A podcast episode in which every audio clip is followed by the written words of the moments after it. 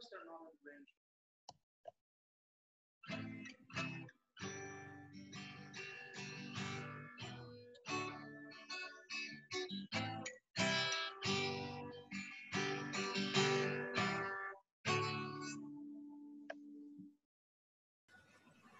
Scott and Toby in the evening. Nights. Hello, everyone. Welcome to the Socially Intoxicated Awareness Podcast. Today we'll be joining with our ASMR episode. So, the real issue is we are in person for the first time recording this podcast, and we're having trouble um, in some way filming this in the same room with the sound quality being good. Uh, hence the awkward muting back and forth. Um, Happy New Year, everyone. It's the first episode in 2021, and uh, let's hope that this year uh, can only really be better than last year. So let's forget last year and focus on the opportunities in the future. Look at you mispronouncing opportunities. I don't know what happened there. I was just trying to come up with a random bullshit as we go on. Uh, I hope everyone is well. To our 10 listeners um, that we currently have, I hope everyone got into the new year very quickly and very easily without major incidents. I hope everyone's family is safe. And I hope that we're able to celebrate this January for what it is, which is the start of, once again, something new. Absolutely. What was uh, very funny to me, the one thing I uh, I really uh, observed this this New Year's was uh, there was a ban of fireworks, or at least for sale. You weren't allowed to sell any fireworks or buy any in Germany uh, for this period, which usually is the case. However, you were allowed to use whatever you had left from last year, or um, however. So people were still using fireworks, but way less than uh, than usual. And at at midnight, though, it seemed like the whole neighborhood pulled out all of their fireworks and um, well let loose thinking oh i won't be seen it's fine every dad in the in, in germany kind of said oh i have one rocket left it'll be fine honey i'll send it up and that, that kind of seemed to, so there was a lot of fireworks to still enjoy Well, it's sort of like a Greek subversion tactic, you know. It's if no one puts any fireworks on, and then there's just this one dad. He they they would immediately pull attention towards them. But if everyone puts up fireworks at the same time, you have a smoke screen and the screen of firework explosions where you can't be tracked down. So you know, they were helping each other. absolutely fully agree fully agree um yeah so uh news on our side anyone is actually interested in our lives but we were able to have a semi-social weekend um i moved this weekend uh, to aachen and uh, with my girlfriend and toby helped us set up so the three of us uh, had a really fun weekend hanging out and uh, filling in the place thanks a lot for your help toby really enjoyed that Uh, that's okay. It wasn't that much work. It was more work to get you settled into Maastricht all these years ago. No, but it was nice. You know, with uh, the regulations in place as they are, you're allowed to be five people from two different households. It's it's rare that you get to do something like this. So uh, thoroughly enjoying it. You know, some semblance of former social life coming back up, but uh, I'm preparing for it to go back down again. I'm going back to study now, and yeah, I, I'm not sure how much of it will be in person, how much social contact there will be, which is probably good, right? They're rolling out the vaccinations. There's talk of a medication coming in. Hopefully, hopefully we'll be able to leave this behind us. At the same time, if there was ever a time to be careful, it's now with the new variant coming in from Britain and from South Africa and all these places, uh, which is apparently a lot more infectious or a lot more readily infectious. Um, yeah, let's just hope to, uh, yeah, let's just be careful, hope, and uh,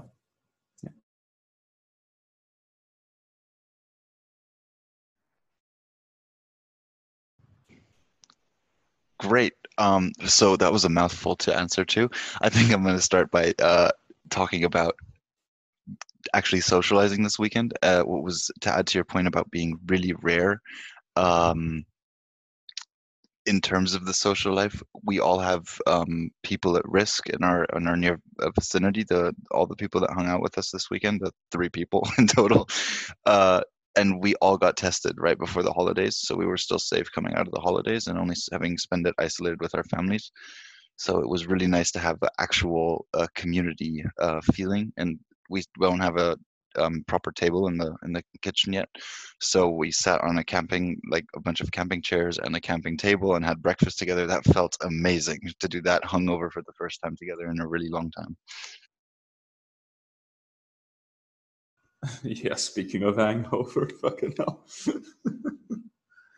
uh, no, it's good times, you know.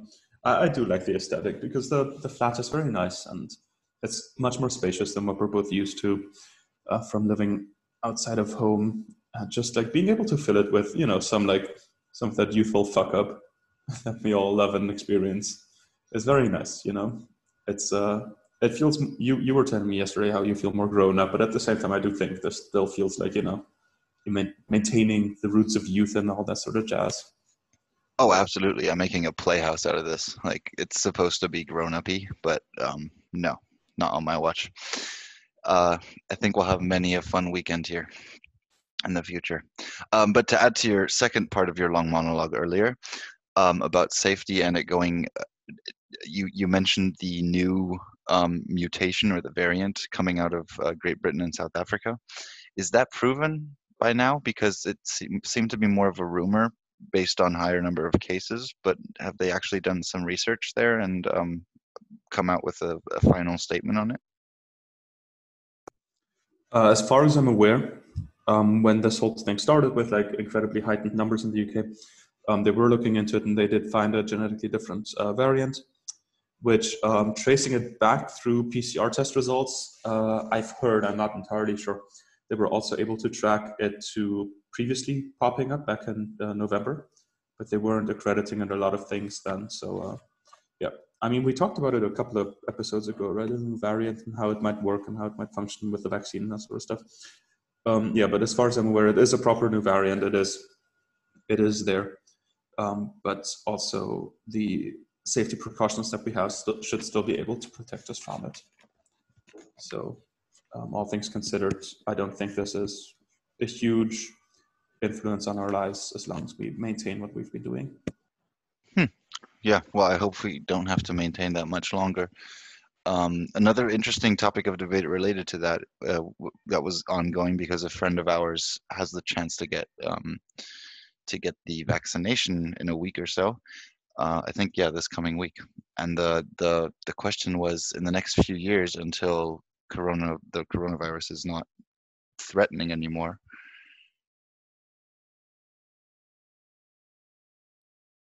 Toby, what are you waving around? Okay. Okay, I cut out. I'm sorry. I'm back. I was made aware I was gone. Um, oh, okay. I guess we'll see. This will be a nice awkward moment. Unedited, hundred percent. Um, shout out to our film cut guy. We don't have one. Very, very the cheapest uh, option. Um, coming back to our friend who can get the vaccination in the next few years, where Corona still is a, a large and high threat. Do we um, will we have uh, vaccinations be our path to freedom for things like concerts, going into pubs, etc.? That's a very intense debate, and we both, I think, agreed yes, to some extent it will be for the next few years, if I recall correctly, or was that wrong? What a place to leave me off on. Um, yeah, I think it will be. Um, we were discussing it yesterday about how if there's enough vaccinated people present at a certain event, you know, unvaccinated people could go there too. But then again, as a company or as whatever you're doing to organize like a concert or something, you cannot burden the responsibility of uh, a perchance not sterile uh, vaccination, which means you can't pass on the disease if you are infected without a, you know, but the vaccine then protects you. Um, you can't burden the responsibility of that potentially infecting non-infected people or non-vaccinated people. So yeah, we were both agreeing, I think, on that. While it's not nice to have a society that might be separated in that sense. It will likely be that way that getting vaccinated will allow you at least some sort of uh, general freedoms that non vaccinated people will not have. I think in the beginning, where we start to vaccinate risk groups first and um, uh, primary care personnel, I don't think then it'll be that, it'll not be that yeah, exuberant then. But as soon as we enter, I think in Germany it's like phase four or five, where um, we start vaccinating people around the age of 50, these sort of things, um, then it'll become a lot more prominent. And it, it definitely once it enters like a phase where the risk groups are largely vaccinated, um, at that point when it starts going into more of a general availability, we will we are potentially run the risk of becoming like a two like a two class society in that sense. Uh, well, the big issue is that um, this is the first, or not the first time, but it sets precedent for future use of like authoritarian rulings, where you can, I mean, you can make a a, a, a suggestion or, or some form of law as the government, but private businesses can still do as they wish un, unless the government tells them not to or there's there's a punishment uh, for acting such as racially biased hires or something like that. Um, but if you allow those kind of things to go on it could go worse and the cons- consolation the compromise obviously with a lot of people would be oh why don't we just provide a certain amount of uh, negative tests etc to to p- prove we're we're fine and can participate in this uh, event? But it doesn't guarantee anything because i mean with the vaccine it doesn't either but with the test it could actually lead to um, casualties. Plus there's that systematic question where do you really want to set precedent of that kind of like limiting human rights to certain vaccinations. I mean, the same way how you know having to wear a mask is not a limitation of your human rights.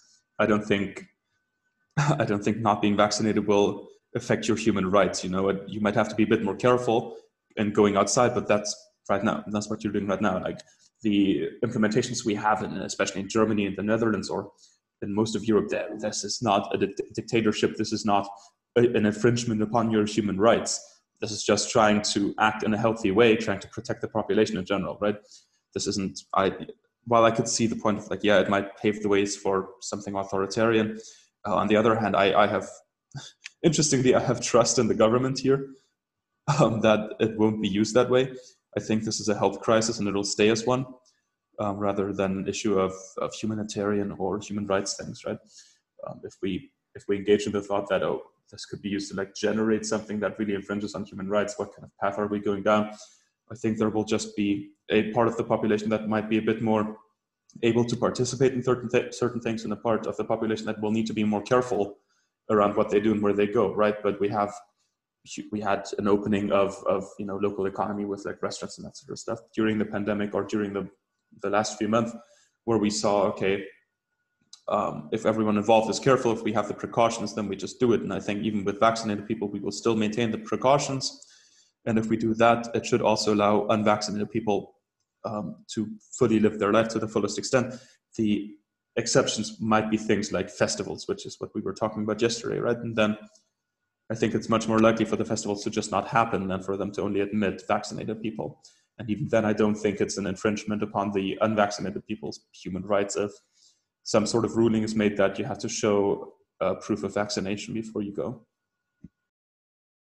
Okay, that's a lot to answer to. First, I didn't call the government authoritarian. I said these kind of um, blank or like these generalized um, even due to health crisis things. Like I agree with the with the policy set into place, but they are somewhat authoritarian. They're not very democratic in that sense, or not maybe democratic. That's the wrong word because it is the representatives that chose it. But um, it does take away freedom from people, freedom of choice, freedom of a lot of um, various options that you are used to having in your day-to-day life. And in an, I would say in, in a semantic way, it does somehow belong to the human rights kind of part. That's why I framed it that way. But it is a harsh way to call it that. But I think it does qualify for it.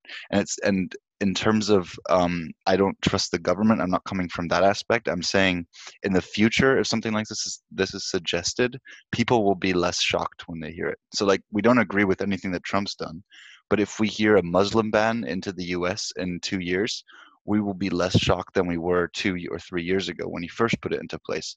So it, it's a it's a like kind of getting used to these crazy things, and in the future when they come along, we'll be less um, will be less pushed towards def- or we, we might be less motivated to defend it because we're more used to that kind of bullshit and that's the kind of danger that i foresee with this so I mostly agree with you, and I think everything will open up again. That's the good thing. It's only for a few years because I trust the government as well. But it sets a dangerous precedent, and that can't be ignored. So, what would you suggest to happen instead? Um, do you would you suggest to prohibit this, so close everything for everyone, or open everything for everyone, or is the danger of setting this precedent something we should just accept? It's always easier to complain than to come up with a solution. That's usually the thing, and I would agree with what's going on, and I agree with um, trusting the government and putting these plans into place for a few years. But it does you have to point out the dangerous precedent. Like I actually fully agree with it, which goes against everything I've just said. But I, that's how high the risk is, and you can't live without the economy that long. It's impossible. Like no no government can continuously pay out money if they do it like Germany or um, I think France is fairly high up. Norway, they almost pay 100% of the people's wages that are out of work right now, or close to something like 85 or over. That's well done, but you can't. That's not sustainable over um, that many years. So it, you have to somehow open the economy. It's more important than people's short-term freedoms. Sadly.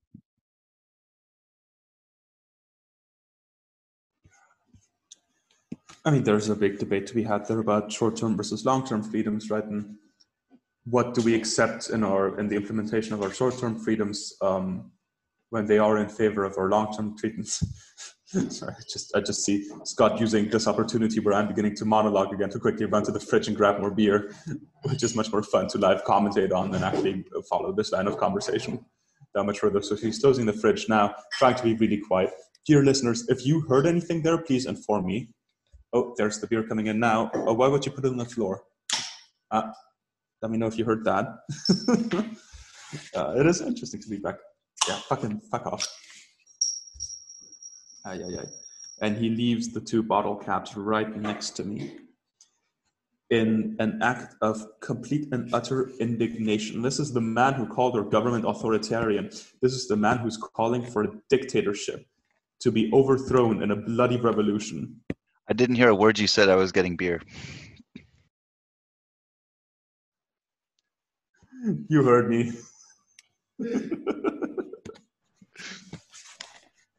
mm. Okay, so did you? I I missed what you were comment on from what I said. Uh, look, honestly, oh, someone's in trouble. Ah, look, uh, I'm fed up with this line of topic. I'm too hungover for it. There, people can watch the news. You know, you're interested in this. Be skeptical. Uh, read the scientific literature. Watch the news. You're good. Don't listen to us. Yeah, we're no authority. Um, let's talk about something fun instead. Good. So we discovered this video game called Duck Game, which is fucking amazing it's essentially you're on a Mario 2D uh, stage, and then you have guns lying around. You, you're little ducks, right? You're little rubber ducks, and you run around and you try to kill each other. It's super short lived. It's super short term fun. Uh, we've been playing it the past two evenings, and uh, I gotta admit, I'm fucking slapping, destroying everyone I play against left and right. No one can stand before me. You've only played against me. and Yana. Fair enough. Fair enough. Uh, that game is hilarious. Uh, I love. It's it's simple. The best part is that you your duck you can change the hat it wears. So you can disguise your duck as a log or a person or a, a, a car or really a burger, anything. And uh, it, it adds a lot of fun and personality to the game. While it's super simple, it feels like an arcade game from the '80s almost, and like one of those uh, cafes or something. Yeah, it's almost like an arcade game, and I don't know. It's you know, it's a very easy game to play. It's a very easy game to get good at. Um, but you know, we'll run into things where we like start having encounters, and we're like both strategizing, and you can really tell. And we'll just both have like a really fun moment of like trying to outsmart each other, and it's just so much fun. Especially with the weapons that they give you, you have to completely change your little strategy that you've thought up for the game. So the way the game works is uh, whoever you play against, if you're doing it multiplayer, it's first to 10 or 15 or 20 wins. And uh, so each game is very short lived and lasts probably on average not even a minute. Uh, minute is actually really long, I think. Um, and there's all these different kinds of weapons from lo- rocket launchers to landmines to nets that you can shoot to trap the other one. Uh, it's done in a very cartoony way, almost um, Looney Tune esque, and uh, very enjoyable. Oh, it is. It it has a, certain charm in that like um, cartoon logic. You know, there's a I think it was Roger Rabbit um, who in one of the movies he was in, uh, yeah, that, that, was portrayed about him, um, said this like rule of comedy, which is anything can happen, anything is game, right? When you're telling a comedic story, whatever you need to happen can happen, but the only rule is it has to be funny. Um, so the scene I'm talking about is great because he's locked into uh, handcuffs with this other guy he's with, and um, he's trying to teach the other guy who has um, access to a lockpick how to open up the handcuffs or whatever and he's trying to do it and the other guy doesn't get it. So roger rabbit takes his arms out of the handcuffs and shows it to him like in person and then he puts his hands back into the handcuff and the other guy goes if you can do that just just free us. And he's like no i can't. And he's like why? Well because it's not funny and that to me is really the essence of what like comedic writing is about you know because it's do whatever you must right there are no rules but it has to be funny and it's great because as soon as you start as soon as you try to do it for like plot reasons, for like reasons that matter, it's not, a, it doesn't work anymore because it's not funny anymore. It can only happen when it's funny. I, I love that. What is funny? How do you define funny? It's it's immeasurable. It's just something. It's dependent on the delivery, uh, whatever it's about, and that's true. It has to be funny. Like uh, I don't know. My mom, for example, she doesn't like dark humor where it's about you know often race stereotypes or whatever um, of all kinds of religious stereotypes or just general country stereotypes um, she doesn't like him. but if the joke is funny there's some that are you know funny if you know your crowd and you know that that you're not you know who you know that the crowd knows your intention behind the delivery of a joke and uh, they're not going to be insulted if it's funny she laughs and uh, it just has to be funny that's what's really important. Do you want to name your funniest joke? Uh, no offense, I don't think I could. Um, I find uh, to to hit the matter what you were saying, like I, I find myself enjoying situational comedy so much more. It's got to do. We were talking about it yesterday. It's got to do with playing D and D. You know, with playing like almost because which is very based in like improv comedy, these sort of things. It's sort of based in there, right?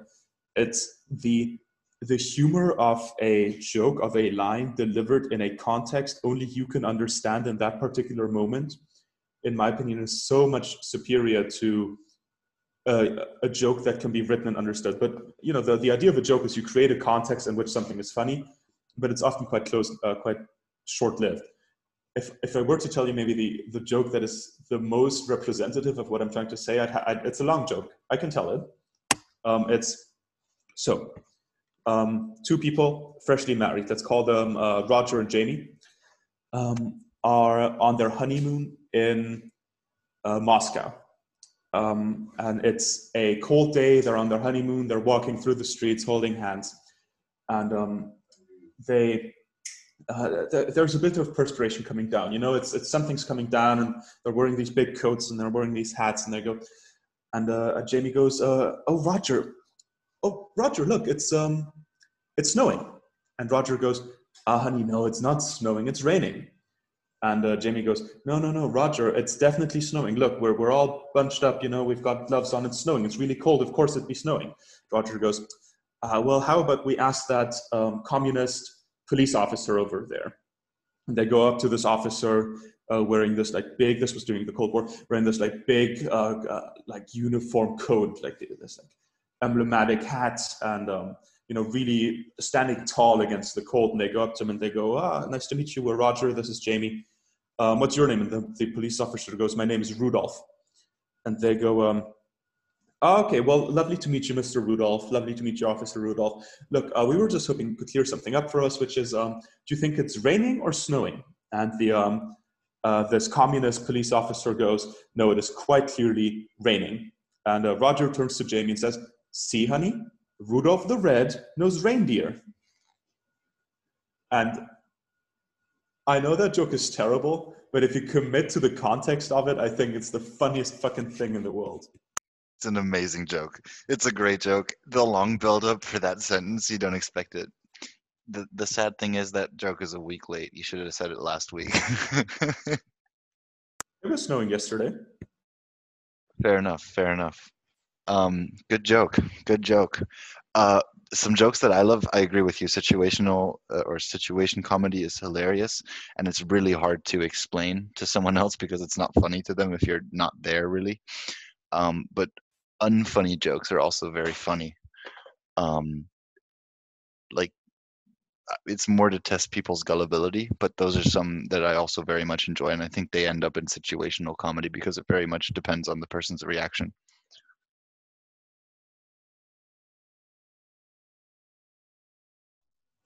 I hadn't realized you were finished there.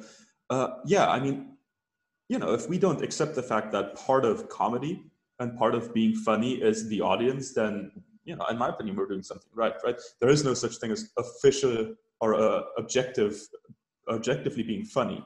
You know, you can be funny to the people you're talking to, but the audience and the the people who perceive you are as involved in the comedy as you are because they are in a sense your judges right? You can be you can tell a joke that is funny to one group and tell it to the other group now fucking hate it. And uh, i mean similarly to i've been trying to establish the drinking game we play which is called oleg uh, with like my my friend group from uh, from uni and they don't like it but the, the group i uh, i went to high school with they, they love it. We play it all the time and you know it's just you can have something you find objectively great and other people might disagree and that's part of the beauty of it. That's a great um, segue to the next topic. Let's introduce our listeners to Oleg, an amazing drinking game that you can play with, if you're suicidal, two people or three, three plus people, uh, and as many people as you want. It's a very simple game that involves two dice. We practically invented it almost. Uh, one of our best friends uh, from high school, he introduced it to us when we met. And uh, since we've been going to bars, that's all we really played with however many people were there. Sometimes it was 12 people, and it was still one drinking game that was sufficient for everyone. Uh, it involves the number seven, and uh, as said, the name is Oleg. So when you roll a seven, or whoever rolls a seven, it's a race. Whoever says Oleg first, and man, how do you describe this sign, this hand sign, in uh, in words? Basically, you do it. Yeah, what? How would you know when a surfer kind of goes, "That's really gnarly, dude," and it has his thumb and his pinky? It's it's that sign. You got to put your thumb to your forehead and say Oleg. That's the real quick rule. And uh, there's a couple. There's a lot of others. Pretty much every dice number is uh, is a different rule, but it's a very fun game to play. Toby, what are the other rules? So you have seven, which is Oleg. Then the next big set of rules revolves around the number 10, which is if the the two dice show a total of 10, you drink uh, you have a drink yourself, right? 11 is to the right, 9 is to the left. So the person sitting in the circle or whatever, um, to your right or to your left on number 11 or 9 have to drink. Um, then the next set of rules is regarding when both uh, dice show the uh, when both die show the same the same number. I guess what's it called in German? It's a pasch. I don't know how to translate it. two of a kind i think it's called yeah anyway so when there's two of a kind uh, if it's one through six whatever you get to distribute that amount of drinks uh, around the table regardless in what quantities just in total it has to be the the number of uh, the two of a kind that you rolled meaning if you get two sixes you get to distribute six drinks or six sips or whatever you're doing six shots um, if you get a one, two ones, if you roll two ones, which is the two of a kind of a one, well, that was a great explanation. Uh, the Oleg god will be um, quite mad and angry and hurt that you didn't drink it yourself because you were such a coward. Hence, bad karma for the rest of the game. So, it is strongly advised that you drink that sip yourself and don't distribute it because then something like jail could happen. That's your key, Toby. Ah, jail. the reason by playing this game with two people is hangover inducing. So on a one and a two, um, so a total of three on both dice, you enter something called jail, which is really easy. Very simply, anytime a three is shown on the dice, so either total or on either or, you take uh, you drink. So this rapidly increases the amount of drinks you have to take. And the only way to get out of it is to roll another one and another, and another two. So there is a chance to get out. We've seen it happen, like people rolling themselves in and out and in and out. Um, but in general, you will be drinking a lot more. And especially if you're only two people, the other two of a kind rules will most almost exclusively be pushed towards you, uh, which will then incrementally just begin to destroy you if you're in, uh, if you're in prison, especially on a pair of twos. So on a two of a kind with threes. What did I say before? The wrong one. So I think the final rule that's missing is if you roll a four, regardless of how the four is, if it's two twos, a three and a one, doesn't matter, um, or a four and a zero, haha, uh, then that means you can create a new rule that you only consistently have one extra rule in the game. And whichever four is rolled, that always replaces the old rule. Um, you can think of any rule there, it just can't change all the things we just mentioned. So it can be adding to it, it can double it, but it can't like you can't really get rid of them or change them in a way that they would uh, uh, somehow affect uh, who gets uh, which punishments. You can add punishments, however. Um, and what makes the game real great is if you've rolled any of the numbers we've just mentioned, you get to roll again. And you continue to roll until you do not roll one of those numbers. Yeah, hopefully we uh, someone wrote this down while listening.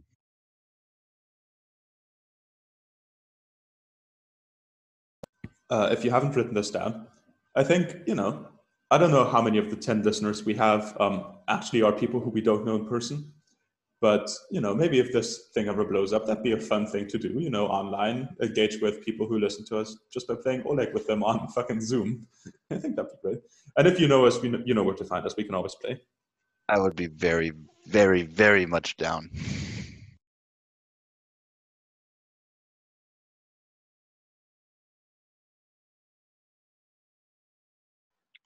Ah, all right. Wait, it's not letting me. Oh, there we go. Yeah, excuses for the. I cut out. so I guess that was a long and uncomfortable silence. Yeah, excuses for cutting out. I uh, excuses for not talking. I cut out. I was just trying to start talking. Um, I think you spent more time apologizing for the awkward silence than um, the awkward silence was long hey man, I'm socially intoxicated and aware of it. So how about you, you know? Full circle, man. Full circle. All right, podcast's over. We're done. this is all we wanted to do. Mention it in a mention it in the sentence. No, I think we have been going for uh, something like 40 minutes now, and we wanted to keep it chill. Um, oh, maybe like a final topic. Are there any New Year's resolutions that you've set for yourself? Wow, what a great topic, especially since yesterday in the car we talked about how I don't have any. um, no, I have long ago stopped setting New Year's resolutions. Um, I am quite happy with most of the years that happened to me, uh, more by force of habit than by rationality. But I think I'm living a good life. Um, I, I think I can be quite happy. And I just, yeah, want to be able to be happy and make the people I love happy and be happy with other people. And if I can do that, then I don't need any resolutions. That's good shit. I'm going to take six weeks off drinking. That's the one personal thing I'm going to set me. See, there we go. yeah, that's one thing I'm going to do. Um, the rest, I fully agree with you. I guess we always end our podcast on sentimental tones, but that's nice because whoever's listening to this falling asleep, um, which I wouldn't, it's probably really creepy, but uh, I hope this year will bring everybody what they deserve, and um, everything can only be better than what it was next year, as I said at the start of the podcast. Um, So intoxicate yourselves to enjoy the ride, but be, you know, social and aware of all, everyone and everything that's going on around you. Respect each other. And then I think we're going to be just fine, regardless of what comes our way. Uh, read the Stormlight Archives by Brandon Sanderson. Strength before weakness, death before dishonor. Also, don't forget to love each other. Also, shout out to Pascal Schuh. The next big German director. You will hear from him. You have no choice. We should um, announce this right here. Pascal Schuh is uh, going to be the next German to win a Grammy. I'm putting money on it. Not a Grammy, an Oscar.